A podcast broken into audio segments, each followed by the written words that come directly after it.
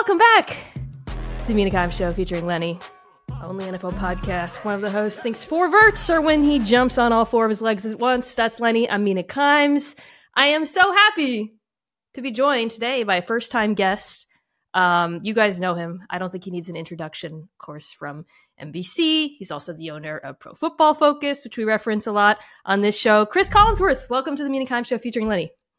Mina, I am so excited for you. I can remember when you were just a little, you know, one of our crew kind of hanging around here, and you would be on all the podcasts with Steve and Sam, and Oh, look at you now. Thanks for You're coming on. I really Good appreciate it. This is the first. Um, we are switching, by the way, guys, to now two times a week as we get ready for the season. If you are wondering where the N F C South preview is, that is the final division preview. It is coming. It is the last preview. It'll be later this week with John Yett Ledyard. Super excited to do that one.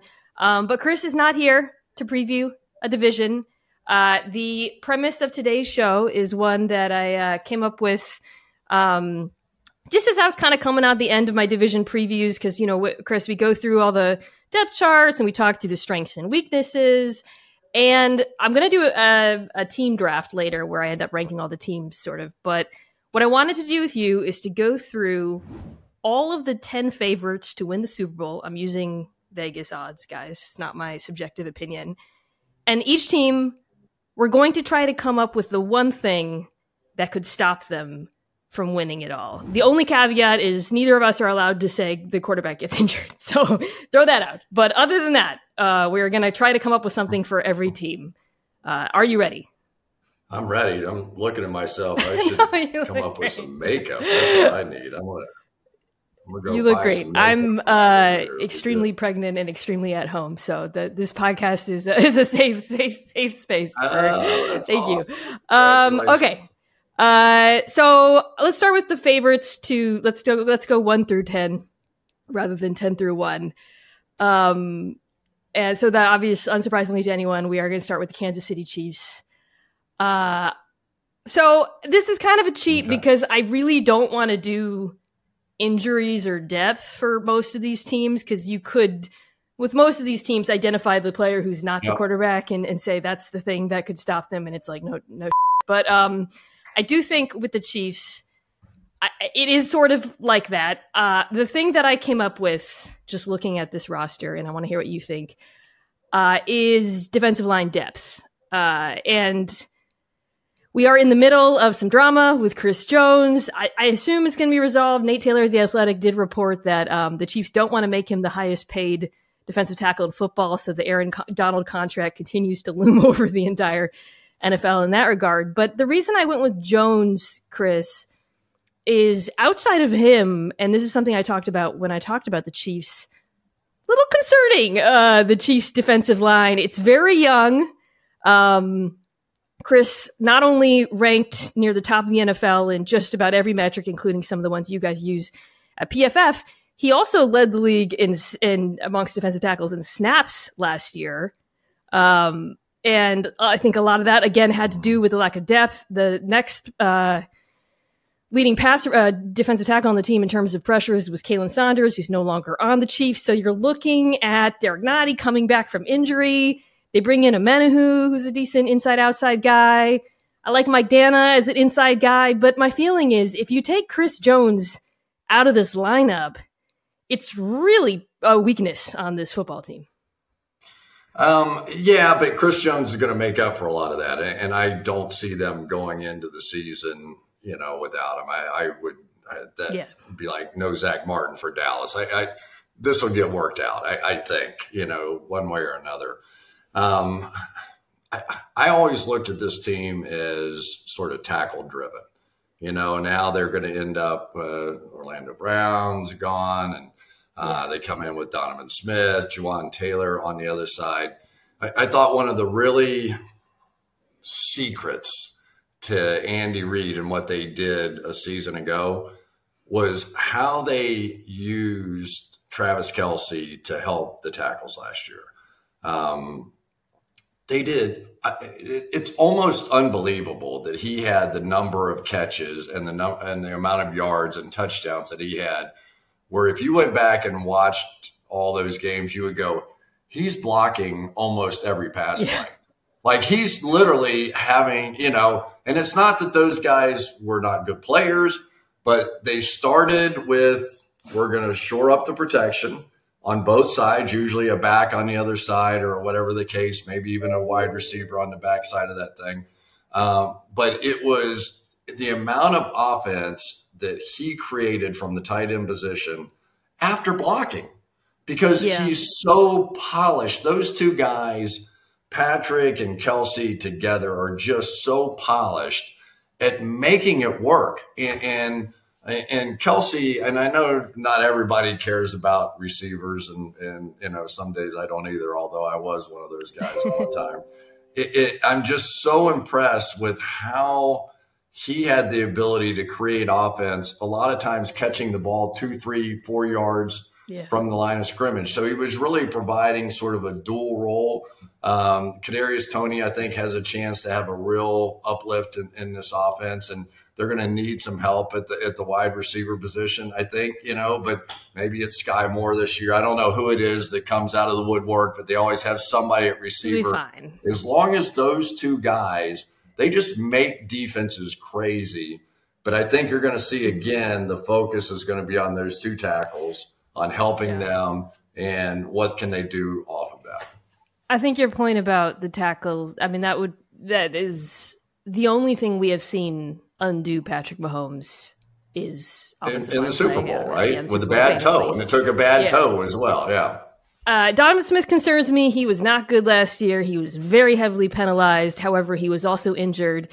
And to your point, uh, not only does he get to play with a team with very good blocking tight ends that, you know, uses more twelve or thirteen personnel than just about any team in the league right now, uh, but he also gets to play with one of the best interior offensive lines in football. So I have to think, you know, the surroundings might elevate his play, even as he gets used to playing with Patrick Mahomes, the deeper drops, the longer developing plays, all of that. Um, but if he is as bad, if he struggles as much as he did last season, that's a problem. I don't really care who's catching the football in Kansas City. You could come out of retirement and be their third receiver. They'd be fine. I really believe that. Um, oh, no, I'm it, not doing that. No. It's just, but I like, I, I think they'll get more out of more. I, th- I like Toney. Yeah, they probably Toney. will. Yeah.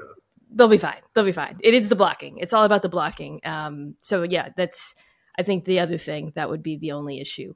Um, the Eagles, I want to hear your your your pick for the Eagles. Like, what is the one thing? This is a stacked roster. Everybody has them. You know, when you go through the depth charts, it's one of the best in the N F L. Offense largely running it back. What would be the one thing you're like a little concerned about? Um, you know, it, it's hard to change both coordinators and not have an impact. Um, not that these two guys won't be good. Um, but it, it, it does have an impact, right? I mean, it, it you, you're, you're kind of starting over.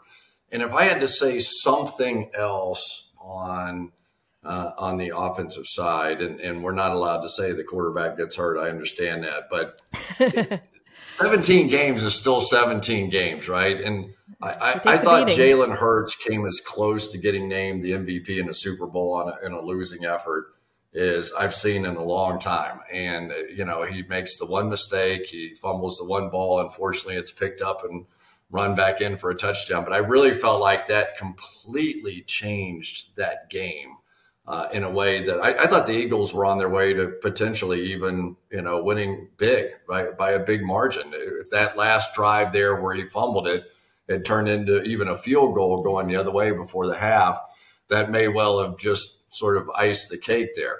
Um, but the one thing I love about Philadelphia is they always start with their offensive line. They always build with their defensive line. They're always going to be physically uh, in the game uh, as far as that's concerned. But I think that the more that Jalen Hurts can avail himself of other weapons other than his favorite, which is or his two legs, you know, because he's great at it. He's great. Um, but checking down to those backs, allowing DeAndre Swift to play a role in this thing. Just put it in the hands of Dallas Goedert and let him run around a little bit. Try to run as little as you possibly can so that when you hit yeah. those big moments, you're available, not just in the fourth quarter, but in the week fourteen, fifteen, sixteen when it really begins to matter uh, at the end of the year. But, uh, man, I, I tell you, one of the biggest things for me last year was uh, the difference that A J. Brown made on this on this team. It just the R P O stuff and the quick slant and catch and run just played right into Jalen Hurts. I mean, it just played right into him. And with the way this team can play defense on the other side and the stars that they have over there. And I, I do think that no C J. Gardner-Johnson is going to hurt them. I, I mean, we were just in Detroit and watched a little bit of him back in action. And, you know, he's the, back. I didn't see that. That's the energy that he brings to a defense. I think that'll hurt a little bit, yeah. But they had a great run without him when he got hurt at the end of the year. So who knows?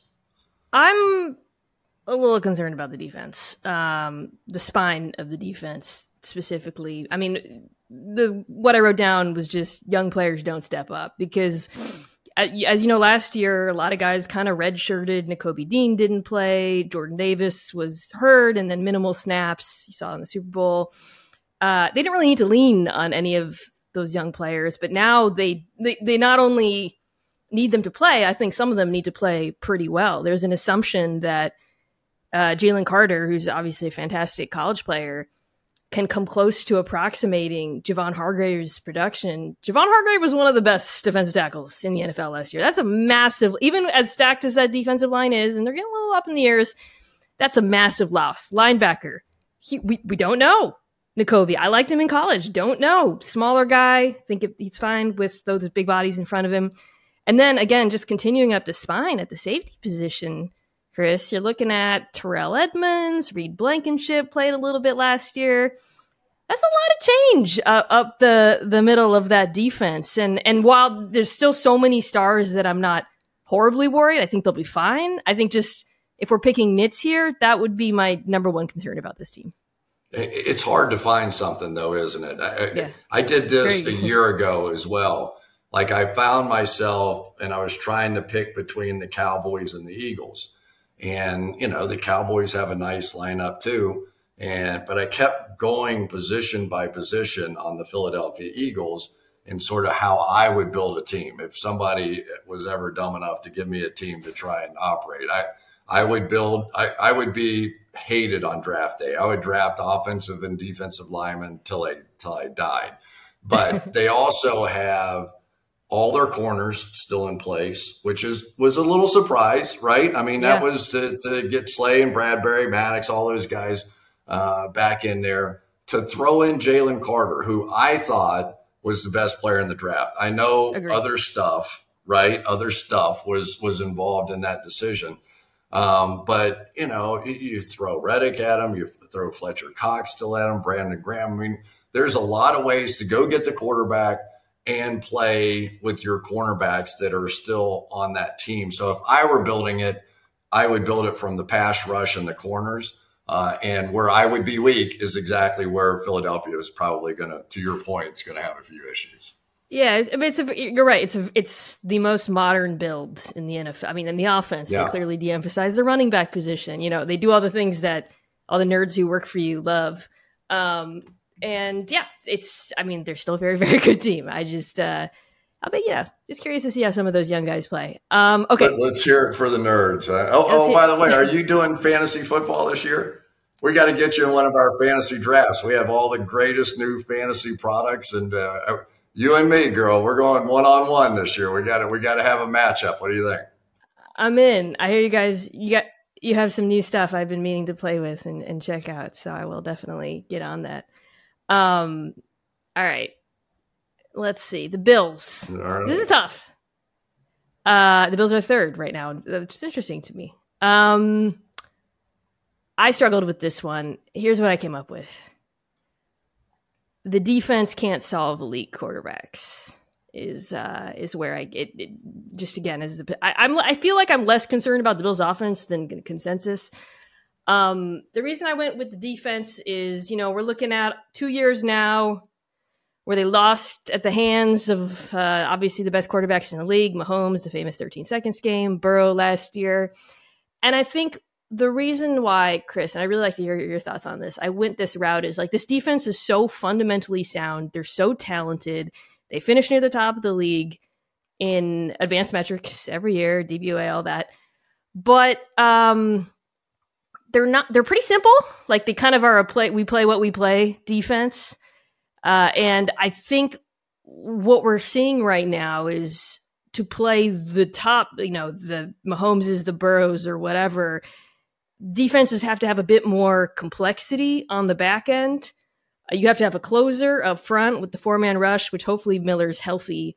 So I think if like if I just go to the playoffs and I'm like, what could go wrong? It could be just the defense, and we don't really know. I mean, Sean McDermott's calling it now, not being, not dictating to the offense in the way some of the best defenses do right now. Yeah, and maybe you understand this. I almost picked up the phone the other day thinking about this one and, and tried to call Leslie Frazier. I mean, here's a guy whose defense is ranked right at the top, right, for the past, whatever it is, yeah. two, three, four years. And very quietly during the offseason, it was, Leslie's going to take you your way. And I'm like, what? You know, like, like what, what, what does that mean? And then it just kind of died off. Like, I, I, I still, do, do you know? Do you know why he's not coaching? I'm not plugged in. What I think, we'll, well, I, I, I wonder if we'll get an answer watching the defense if McDermott changes it up at all. Like, agreed. If, like, we'll see, oh, oh, he wanted to use more disguise and they want to play more man coverage or whatever. I don't know. Like, I'm hoping the answer will manifest itself on the football field. Yeah, and I hope it is something football related. You know, I mean, he's a friend and a guy that, you know, I've known for a long time, was a really good player in this league, obviously, and a very good head coach and a good coach and a, as a, as an assistant. I, and I hope he's all healthy and there's no other, it's just all football related. But that one sort of threw me for a little bit of a loop. And, um, you know, so much of, as as I just told you, how important the uh, the corners were with Philadelphia. I, I'm going to tell you that the safeties in this defense has really been a huge yeah. part of, of their personality. Micah Hyde and Jordan Poyer um, are really run the show. And because they're playing a lot of the quarters and a lot of the, you know, those guys are up and down and in and out and, and all the different things that they're going to try to, to accomplish. So, Uh, yeah, Von Miller has to come back. You wonder what this team might have looked like if he had stayed healthy a whole year, uh, a year ago. Uh, Matt Milano is uh, like, it's unbelievable, the story that he's turned into up front. But yeah, they, they sort of do it without that that great front end player other than Von Miller that you that you would at least attach that sort of superstar name to. Yeah. Are you worried about the offense at all? Am I wrong to be so? Um, I I don't know. It feels like there's a lot of uh, consternation around the bill. I mean, you know, it's a team with Super Bowl aspirations, petering out in the playoffs.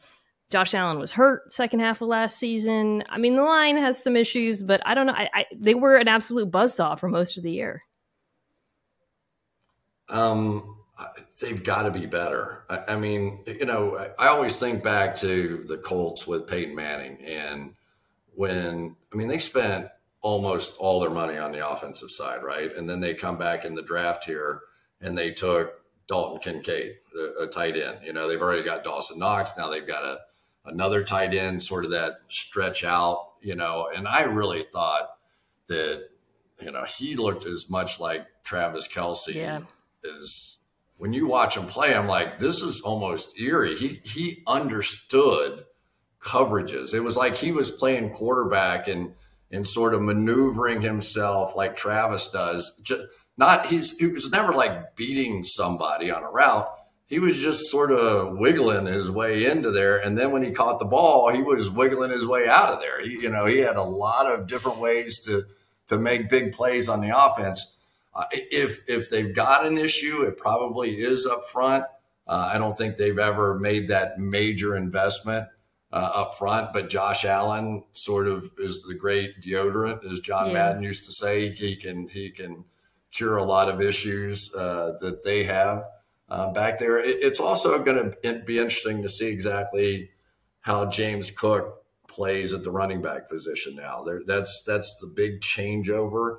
You know, they've got the veteran now and Latavius Murray, but is Cook ready to go? And can he be like we were talking about with Jalen Hurts. Can he be for Josh Allen that I don't have to run it twelve times a game? I can run it four times a game and now check it down uh, to Cook and let him play a little bit, right?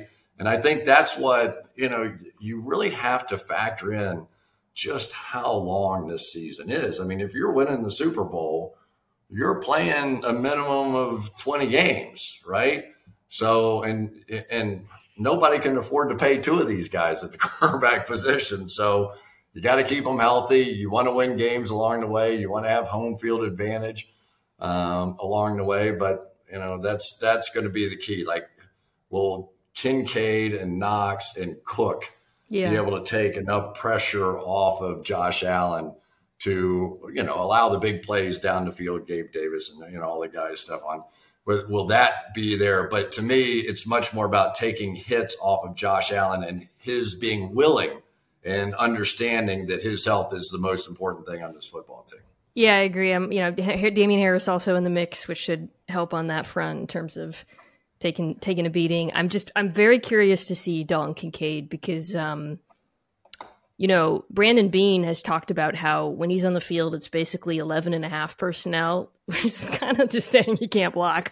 Um Uh, so it's kind of, which is interesting because I think we've been calling for the Bills to be like, can you be more multiple? Can you get mismatches? But like, you know, teams are going to play them with their sub packages. Uh, so it, in my mind, he's less of a like, okay, we're going to get, you know, we're gonna, they're not going to get linebackers on him. But to your point, because he's so uh, good against both man and zone, I, I loved watching him in college. I think he does give Josh Allen that sort of underneath outlet that maybe has been missing even even after like Cole Beasley left, frankly, in this offense. So I'm excited to watch them a lot. I'm really excited. Were, were you at all curious as to whether or not Kansas City was going to take Kincaid? Like, I kept going, if I mean, he falls down a little bit, would they pull a Patrick Mahomes and just jump up and get the next generation, right? Yeah, and with what they've been able to do with three tight ends on the field, imagine you take out, I don't know, no disrespect to Jody Portson, but like one of those tight ends and replace them with Dalton Kincaid.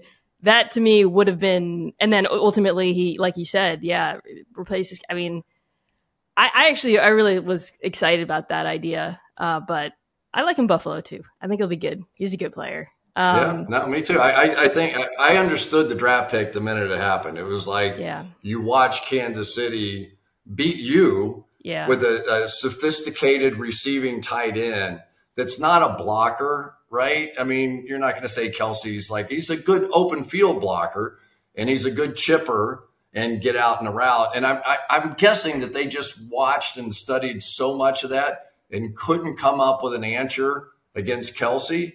And they went, why are we beating our head against the wall? Let's just go get ourselves one of these guys. And that's what they did. What I really want to see is if like Kelce and Mahomes, and I, I know that's kind of sacrilegious because that's one of the greatest quarterback tight end connections in the history of the sport. If he can become an improviser, because Josh Allen is such a brilliant improviser. To your point, he's like this deodorant against pressure. Kincaid, if he can be a guy who in that second half of the play just gets open and then gets yards after they, like that, I think is what's been kind of missing in this Bills offense. Like if Josh Allen has that partner in, in that Mahomesian, Kelcean way, who's just gets open and then gets yards after the catch, that would be just deadly to stop. So I like the player a lot. I'm really excited. All right. N- the Niners. This is really hard. I think personally, what would you, uh, this is the fifth team. What would you have as the one potential pitfall? Oh, I mean, we have to go to the quarterback. I know, I mean, but like, I I, what else do what else do you do? The rest of it's there. It's like, yeah. God, we, they literally destroy the Cowboys every year and, and rip their guts out and make them make coaching changes. I, I like, I, I, I don't know. I. I I can't really say, look at that lineup and go, oh, this stinks. And, and they're, yeah. as, as long as they just continue to do what they have been doing, which is have everything else work and, and an efficient quarterback, which Brock Purdy has to be one of the most unbelievable stories of all time. It either makes him like a player of the year or Kyle Shanahan, like the coach of the century, Because uh, have you ever, ever, ever seen a team that you just go, it doesn't matter who plays quarterback for this team? Well, I mean, that's, that, that's that goes against everything that we've ever talked about. To, to that end, let me pose this. If you had to choose between a Brock Purdy injury and a Christian McCaffrey injury, that, that sounds sick, but you don't understand what I'm saying. Like, who's more important to this offense? I'm keeping McCaffrey, and I'll, I'll roll out there with Darnold or Lance. I don't know. I really would. I, I mean, could could we go all the way down to Brandon Allen and be okay with San Francisco? I don't know. I like I I, I don't know anymore. I, it, it's it's yeah. it's nuts out yeah. here. So I, I I just think it's pretty amazing that that as a play caller, he's gotten to the point where if they can do these things, and he so much of what he does is not even about Yeah. gaining yards. It's about setting up a play that they want to get to in the future. And the minute you start reacting to those setup plays, he's got you, right? Um, but I, I, I hope Brock Purdy's okay. I, I really, I loved watching him play last year. I, I just, I just literally couldn't believe the last pick in the draft is out there just dealing the way that he was. And I mean, I can remember it, not that I care one way or another who won the game, but just being so disappointed in that championship game that we yeah. didn't get to see. We didn't get to see it, right? I mean, those were two really dominant defenses and powerhouses, and the coaching was great. And then all of a sudden it was just over. I was like, ah, damn it. You know, I was like, yeah. oh, what am I going to do the rest of the day now? I got, and, you know, I was like, what? And then Christian goes, I go, this stinks. yeah, I think it'll be fine. I'm not, I, I, I mean, I, you know, uh, even if he was like twenty percent worse than he was in those in that back half of the season, I still think this offense would be fine. Uh, I, I, I've, I mean, the McCaffrey I, effect still... to me is just so was so dramatic on what Kyle was able to do with space and manipulating coverages, yeah. and and he of course has the injury history, so you know, knock on wood. For and, and we still don't even know what Trey Lance can do, and you know, I, I just. Yeah. They, they traded for him for a reason, you know, not that we'll ever fully know what that was, but, um, you know, they, whether it was him as a runner or his, you know, was he thinking that, you know, I want my own Jalen Hurts here. I can set up throws that are easy enough for him to, I, I don't know. I, I still don't completely we'll, understand. We'll never know, probably, sadly. We'll never see that experiment. I know. All right, let's take a quick break, come back and, and get to that. The, the Dallas Cowboys are next. Tickets to the game, merch, meals at iconic restaurants, stays at Caesars Palace, all this can be yours when you bet with Caesars Sportsbook. Win or lose, every bet earns reward credits, which you can redeem across the empire. Now, if you haven't started yet, register using code OMAHAFULL, and then place your first bet up to one thousand two hundred fifty dollars. If you win, great, keep those winnings. But if you lose, you'll get your stake back as a bonus bet. twenty-one and older only, offer valid and must be physically present in Arizona, Colorado, Illinois, Indiana, Iowa, Kansas, Louisiana, Massachusetts, Maryland, Michigan, New Jersey, New York, Ohio, Pennsylvania, Tennessee, Virginia, West Virginia, and Wyoming only. New users and first ten dollars plus wagers only. Must register with an eligible promo code. Bet amount of qualifying wager returned only if wager is settled as a loss. Maximum bonus bet, one thousand two hundred fifty dollars. Bonus bet expires fourteen days after receipt. Tier credits and reward credits will be added to the account within seven days after qualifying wager settles. See Caesars.com slash promos for full terms. Void where prohibited. Know when to stop before you start. Gambling problem? Arizona, call one eight hundred next step. Colorado, Wyoming, Kansas, affiliated with Kansas Crossing Casino, call one eight hundred five two two four seven zero zero. Indiana, call one eight hundred nine with it. Iowa, call one eight hundred bets off. Louisiana, call one eight seven seven seven seven zero stop. Licensed through Horseshoe, Bossier City, and Harris, New Orleans. Massachusetts, call one eight hundred three two seven five zero five zero or visit gambling helpline m a dot org. Michigan, call one eight hundred two seven zero seven one one seven. Illinois, Maryland, New Jersey, Tennessee, Virginia, West Virginia, Ohio, Pennsylvania, affiliated with Harris, Philadelphia. If you or someone you know has a gambling problem, crisis counseling referral services can be accessed by calling one eight hundred gambler. That's one eight hundred four two six two five three seven, or in West Virginia, visit one eight hundred gambler dot net. Hey guys, uh, quick thing before we get back to Chris. Uh, so as soon as I stopped recording with him, I realized that I had a complete brain fart and forgot to mention the Bengals, who are, I think, fourth in Super Bowl odds, fourth or fifth. In any case, um, what I would have said is to Chris is I, if I had to pick one thing that I'd be a little bit concerned about, and there's not a lot with this roster, which I think is fantastic, probably just the inexperience in the secondary. I've talked about this. Um, obviously, you have Chidobe Awuzie coming back, Taylor, Cam Taylor-Britt. Cornerback played well uh, last year, especially as the season went on. But, you know, you got a lot of new pieces in place. Uh, Nick Scott and Dax Hill starting at safety.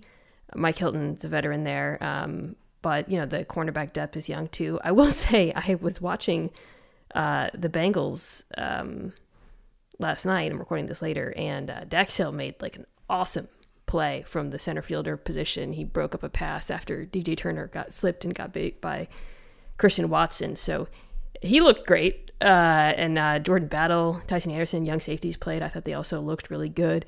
Turner did get beat there, but he had some nice moments um, as the game went on, a closing speed on the pass breakup. So it definitely looks like they have the young talent in place. I think the reason why I went there, and, and again, we're picking nits and talking about what would stop these teams potentially from winning the Super Bowl, is, um, you know, I think one reason why the Bengals defense has been so fantastic against the best quarterbacks in the N F L is how well coached they are, um, their ability to make halftime adjustments and execute them. And, you know, I think Jesse Bates and Von Bell, with their experience, were really, really, really good for them. So, you know, with Lou Anarumo calling the defense, you're never too worried, but those are tall shoes to fill. But yeah, you don't want to react to one pass breakup, but good grief, Dax Hill, what a play. So anyways, secondary from the Bengals, sadly, won't know what Chris would have said there. Um, all right, back to our guest. Okay, I'll go first for the Cowboys. The one concern I have, not the, de- the defense I think I actually have is the best defense in the N F L. Uh, it's about it's neck and neck with San Francisco. I wrote, Mike McCarthy's going to come in and run the football too much. That's my concern. Uh, and I and I say that with a lot of caveats because we don't know. It's been a while. And he also, by the way, people might forget, in Green Bay for years did call a pretty aggressive, uh, in terms of passing on early downs, offense. Some of the language in the offseason just did make me a little bit concerned when he's talking about Kellen Moore and balance. And the and the reason it concerns me, Chris, is not just is not that I have like a knee-jerk aversion to running the football, although Um, I am the a proud owner of a, I think P F F made throw the damn ball t-shirt. Uh, but the Cowboys ran it too much last year on first down and they sucked at it. And when I look at this roster, I don't see a team that I expect to be better at running the football. I see a team with a very, very good uh, one, two, three punch at wide receiver, um, question marks at tight end. So this is all entirely hypothetical, but I would say the change at play caller and whether that leads to more conservatism would be concerning for me. Well, uh, maybe Zach Martin saw some of those press conferences too and said, oh, you think you're going to run, run the ball, ball more without me? Yeah, like, with that. Oh, really?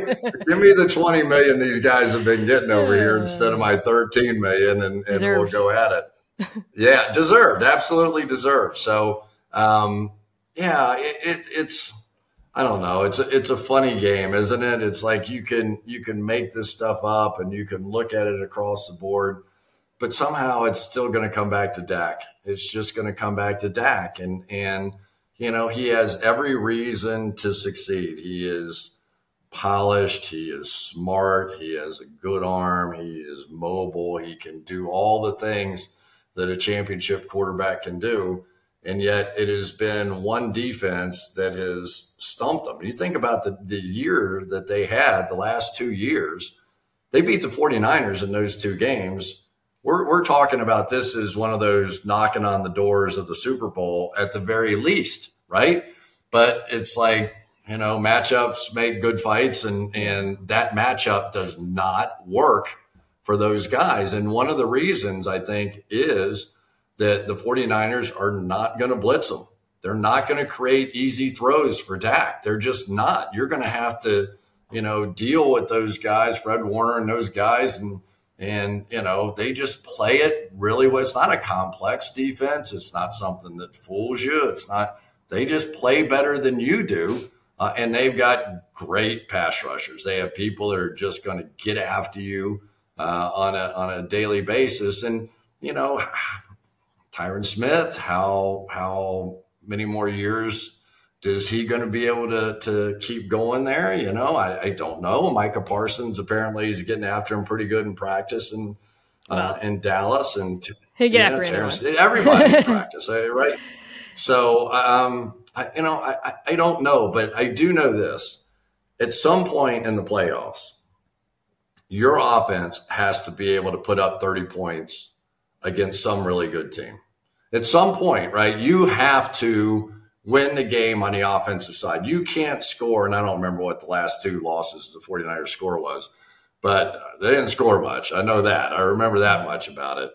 Um, and so you've got to have that Christian McCaffrey. You've got to have somebody that is just going to make a play when nobody else does. Jalen Hurts, who's just going to scramble and make a play. Can Dak do that? Yeah, he can do that.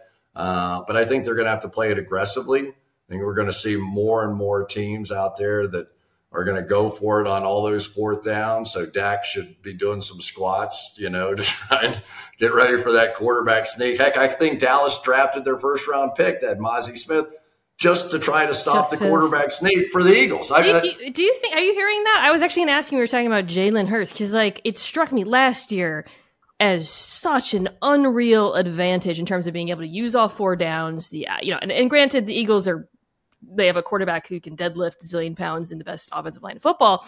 But do you think this year we will see a significant amount of teams doing the tush push more often?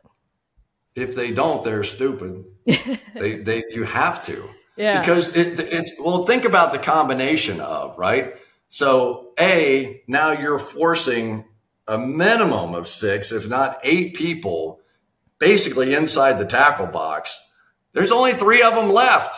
So if you, you want to take a shot on fourth down and you've got CeeDee Lamb sitting out there, then shoot, I'll take all day. You think yeah. Patrick Mahomes, if you got in that against Patrick Mahomes, that he wouldn't go, hey, Travis, he would, he would just, he wouldn't even be a free, he wouldn't even call it in the huddle. He'd call it the line of scrimmage. Hey, Travis, look what these dopes are doing. They got it. You're, you're one-on-one. Just do whatever you want. I'll get you the ball. Right. So it creates offensives advantages that I think you have to take advantage of. You have to say, this is, and and you're, you're, it's already an advantage. And how, when's the last team that drafted an interior defensive lineman with their first pick? I mean, it had to be in part because they couldn't yeah. stop that interior run game of the Eagles. Yeah. It's going to be interesting for you because I don't know when the first, like, for example, the first Colts game is on your schedule, but like, I would assume if I'm you, and Anthony Richardson's coming out there, they're using all four downs, not just because it's Shane Steichen, but because Anthony Richardson is built like a freaking linebacker. And what an advantage. What an unbelievable advantage in terms of optionality and play calling. So like when you when you watch that team this year, they're, they're going to, like, it changes everything. It changes everything for the Eagles. It should change everything for the Colts. Um, yeah, I can point to like a, a bunch of teams. And, and and by the way, maybe don't use the quarterback. Use another player in your team, right? Like, I think that's something we'll see too.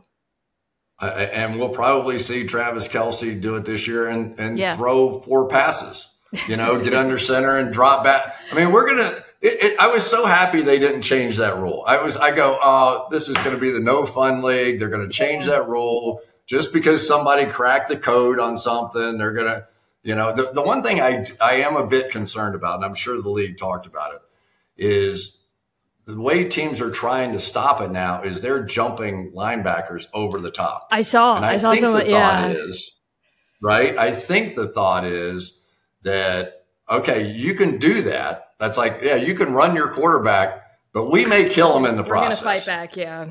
Yeah, yeah. And, and our guy may get thrown out of the game, but if your quarterback is out of the game, you know, I mean, I, you hate to talk about it in those terms, but safety had to be a little bit of the discussion on that play because that was what people were doing. And just the mere fact that these missiles were flying across yeah. the line of scrimmage at the quarterback has to be a little bit of a concern. So all the, you know, the the Buffalo Bills jumping over the top, I mean, the, the Baltimore Ravens jumping over the top and fumbling the ball, you know, I think you'll see more quarterbacks just staying low and getting out of the missiles way.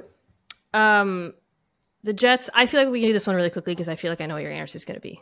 What is the one thing that concerns you about the Jets? I feel like I know.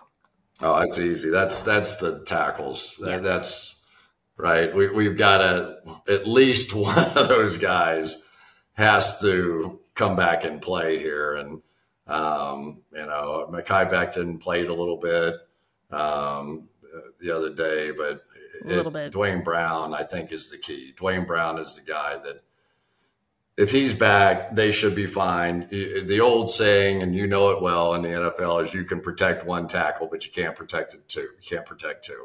Um, and so if one of those two guys are back and what the Jets hope he, they can be, then I think everything will be fine.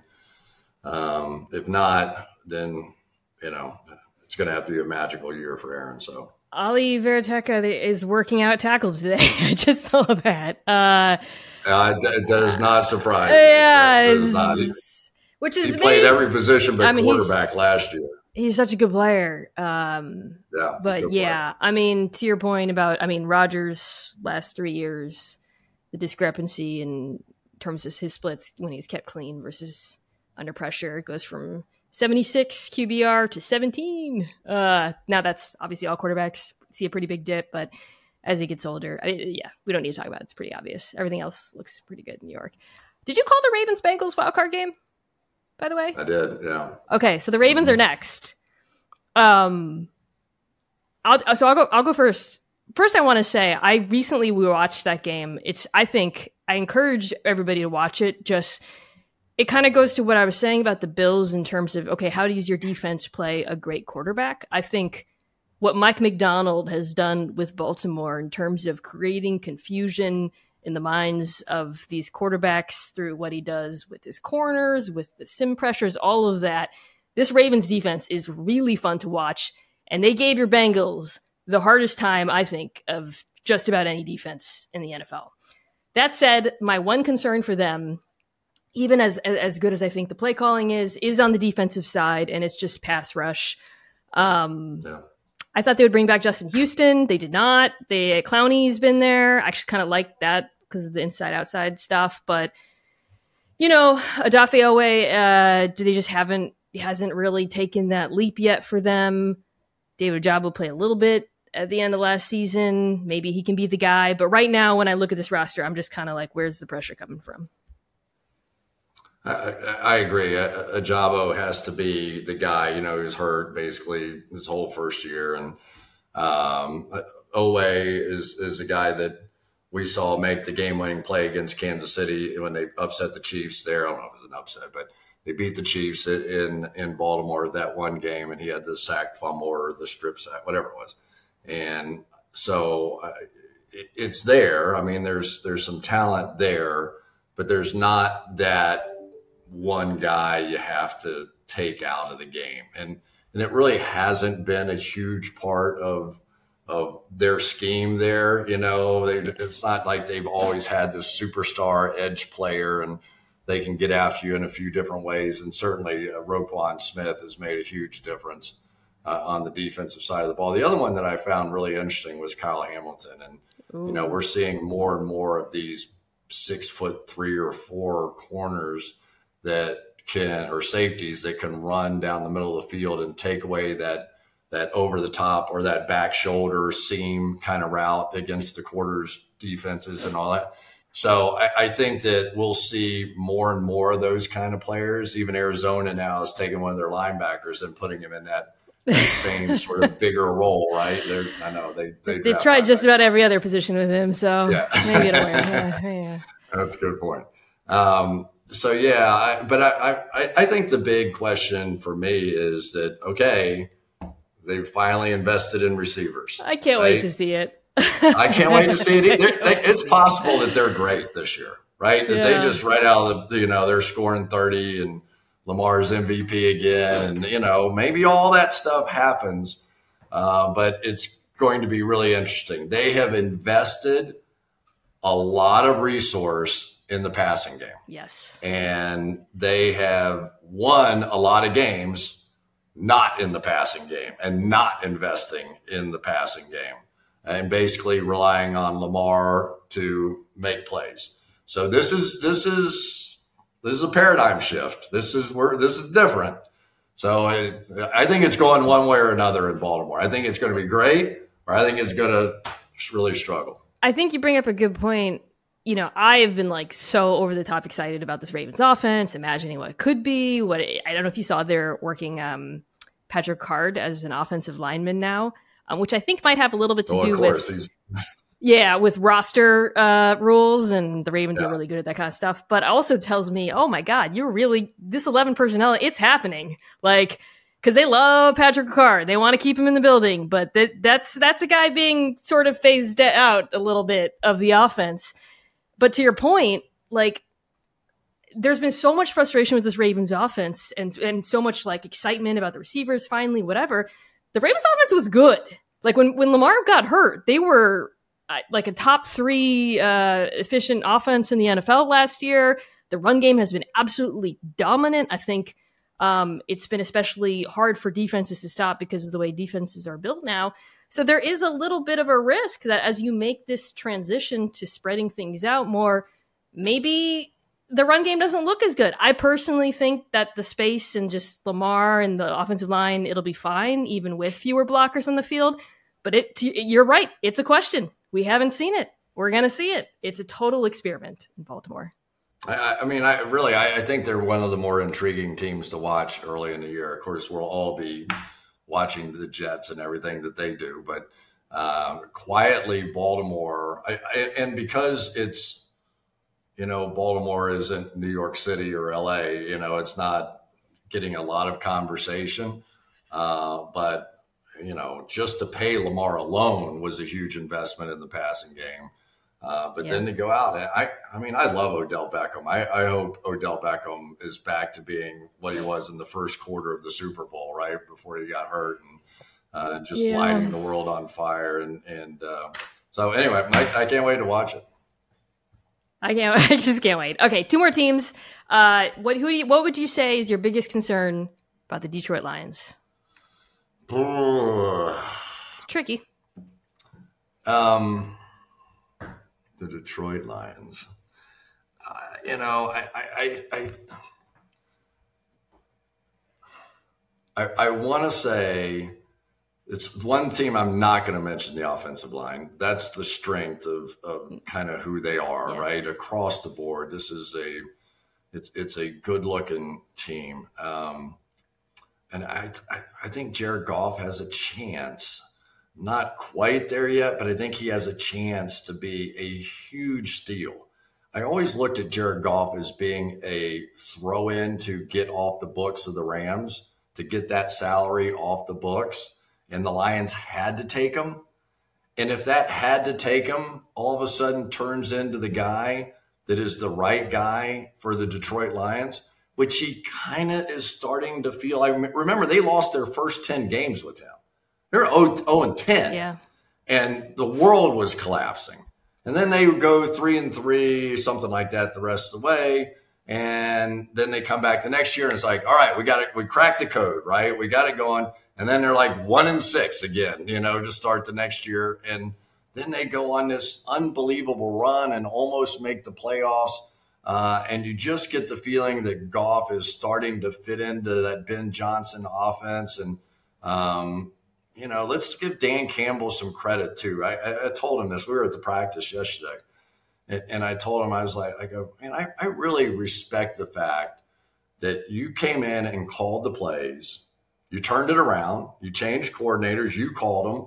It started to work much better. And then you still gave it up at the end of the year. Like, whose ego would allow you to be the savior and then still give it over to Ben Johnson and still have it work the way that it did? And then I still don't know why Ben Johnson didn't take one of those jobs. I, I think he had a great shot at the Carolina job, and just either he didn't think he was ready or he didn't want to leave what he thought was a loaded football team.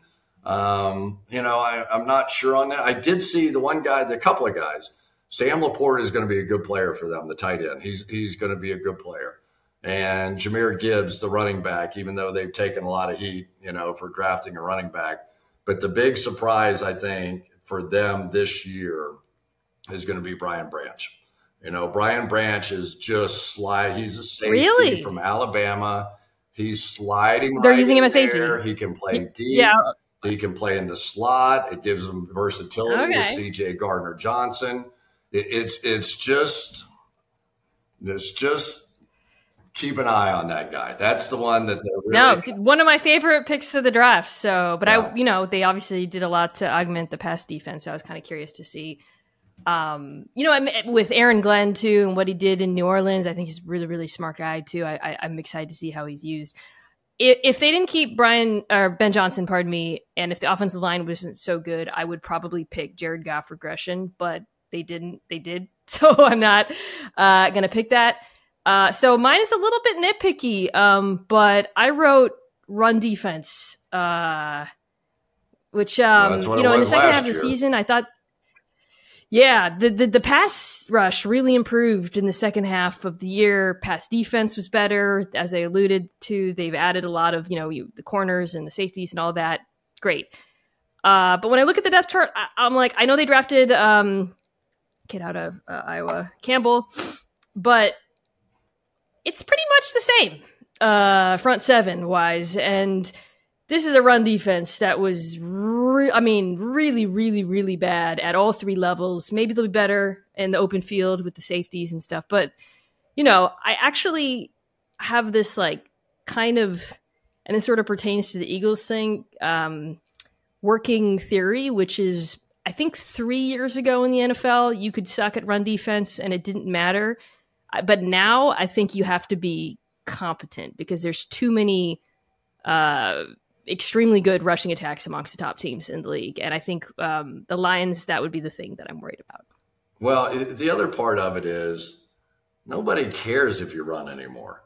You know, it's it's insane for me who grew up on with Forrest Gregg as my head coach and the Green Bay Packers and philosophy and all that stuff.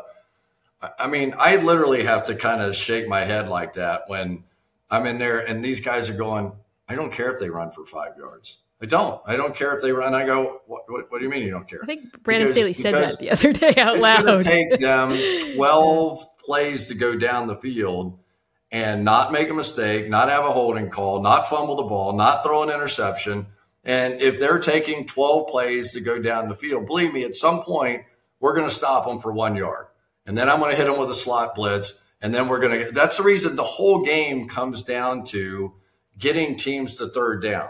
So if it's third and you pick up six yards and then you pick up two yards and it's third, it's third and two, defensive coordinators will take that all day. They'll put their nickel defense in there. You got the guts to run the football, go ahead, you know, go ahead because I'm going to be putting some exotic blitz on you or, or whatever. So the game is so fundamentally changed.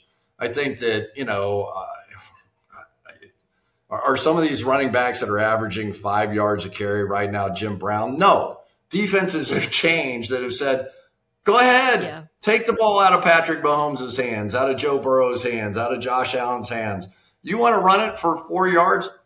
Lovely. Go ahead, do it. And that is that is the one thing that I think that we are seeing some of these big defensive linemen coming back into vogue.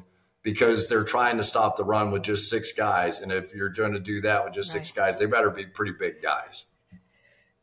What you're saying, like, that's how Philadelphia lost to Washington, is they just got ground yeah. to death. And that's a team, to go back to our earlier conversation, that has a very modern build that realized halfway through the season, we got to bring in Linval Joseph because we can't, like, right. we're just, you know. Um, I mean, we're talking about Detroit. I, I saw this Detroit team, you know, versus Seattle just run counter over. And oh, Carolina did it to Seattle. And I, I just think we're kind of hitting that inflection point where it's like, okay, we've all deprioritized run defense for now for like four years for the reasons you described. However, now when you look at the best offenses in the league, even including Kansas City, Cincinnati, they can all run the football and they can run. Pa- they're, they're, it's a power running game. So I think things are starting to. Sorry, this is a way longer conversation. Yeah, I mean, it's weird, right? But it is the nuance of the game. Like, who would have yeah. ever thought that Tyreek Hill could have been forced out of Kansas City? I mean, they all just sat back. And that they'd be fine. Right? They sat back in cover four and cover two and like, yeah, we don't yeah. care how fast you are. My guy's going to be twenty-five yards deep. Come on. Come on down here. Throw one deep. We're going to go get it. Uh, so, I mean, these coaches aren't stupid. They, they, they know what they're doing. And even though you're seeing some of these astronomical rushing numbers out there, it's not because the players are better. It's because the philosophy yeah. of how they're playing defense and forcing you to go the long way. Now, I think eventually that'll change back, and then they'll go back to bump and run and coming after the quarterback. And I, you know, I mean, it, it just changes. No, it's like even in midseason, usually by the end of the year, like you've been on three different waves. You know, it's just it's like it goes in and out, and one team gets hot, totally. and one team's defense starts playing, and then everybody starts copying that, and it's just. You got you got to follow this league day by day to know what's going on. What San Francisco? That's a power running game now. Yeah. They do not run outside zone anymore. That's like the exhibit A. Like you got to just every year it changes week to week, halfway through the season. It's and we did a segment on N F L Live, and and I um, shout out to P F F again. Uh, thanks to my ultimate trial, I was able to get the numbers on. Uh, the different types of runs and just power and counter which just started going through the roof uh, midway through last season for the reasons that we're talking about. Okay, the final team uh, is the Miami Dolphins. Uh, I haven't really talked about them losing Jalen Ramsey for much of the season, so that's certainly a factor. I still think that they'll be okay because I just love that defensive line. I think Fangio will protect the corners a bit more. So I wrote um, the offense doesn't solve some of the problems they ran into at the end of last season. And I'm not even talking about Tua's health, although certainly we can get into that. Um, this was an offense that like was an, as a buzzsaw, as you saw through most of the season. And the defenses started playing them a little bit differently. The Chargers game notoriously. Uh, and in weeks, you know, in the final, Tua's final four games, he, it, they really, really struggled to be as explosive. So I think that, they need to sort of show up this season, and they have week one against the Chargers, which is going to be a freaking awesome game with some counters. And and I think the offense needs to evolve a little bit. I, I mean, the, this is a team you can't watch enough, right? I mean, they're just, they have those yeah. take your breath away moments, whether it's Tua running. I can remember calling his game and calling, I was like, what's he doing? Get down, get down, get down. Um, you know, or the receivers in the big plays, you know, they pick up another, Uh, speedy back and A-chain. And, you know, so th- this is a team that that is just going to have it. One of the, the, the great things about explosive offenses is you get cheap points. You're going to have probably average one per game, just somebody did something crazy. But those teams can also look bad. You know, when the Chiefs had evolved to that kind of play hmm. style, those that were able yeah. to contain it, all of a sudden they didn't know what to do really. You know, they were, they were, it wasn't that they didn't know what to do. They obviously knew how to adjust. They didn't have those kind of players, right? So if everybody's going to play something very soft against this offense and go, go ahead and run the football, but you're going to run inside zone all day. Well, that's not what they're really built to do, you know? And so it's uh, what's the old Bill Belichick, make them play left-handed, make them, Make them hand off inside zone forty times in a game and see if they can beat you. And and so I, I don't know. I, I just I'm so intrigued. You're getting me fired up now. I'm so intrigued with all the, the moves and counter moves and things that have been done yeah. in football. And now you you put it out there and you see which one was the right theory. And then fifteen teams use that theory to build their team the next year. Right? How many Philadelphia Eagles teams are we getting built now because they look good at the end of the year, and Kansas City Chiefs teams? Um, but yeah, I, I, it's I'm pumped. I'm, I'm ready to see this this thing get going. I mean, I actually thought I was just googling to see if that was the Sunday game. It's not. It's the Sunday afternoon. I thought I was like, oh, maybe it's the first Sunday night game. I think Dolphins Dolphins Chargers. One of my favorite things I'm looking forward to. I just think that offensive coach versus that defensive coach. Was it was that Sunday night that when they played? Uh, when uh, they played late in the season we played, last we year? We did the uh, Dolphins and Pittsburgh. That was one of them that we did. Oh, I don't know. They, I, I'm so bad. It was like them, yeah. I can I can remember every yeah, yeah, pass was... I dropped in my career. I can barely remember any touchdowns. So, and I know I had a couple at least. No, I mean, I, I'm at a loss too. I'm trying to think. But anyways, um, this was great. Thank you so much. Got me excited for the season. Um, just a reminder to folks, uh, go check out those fantasy tools. I, I haven't I haven't looked at them yet, but you I'll will. definitely check them out. And uh, yeah, I'll get into it. Thank you so much for joining us, Chris. This is really fun. It was great talking to you again. Good luck.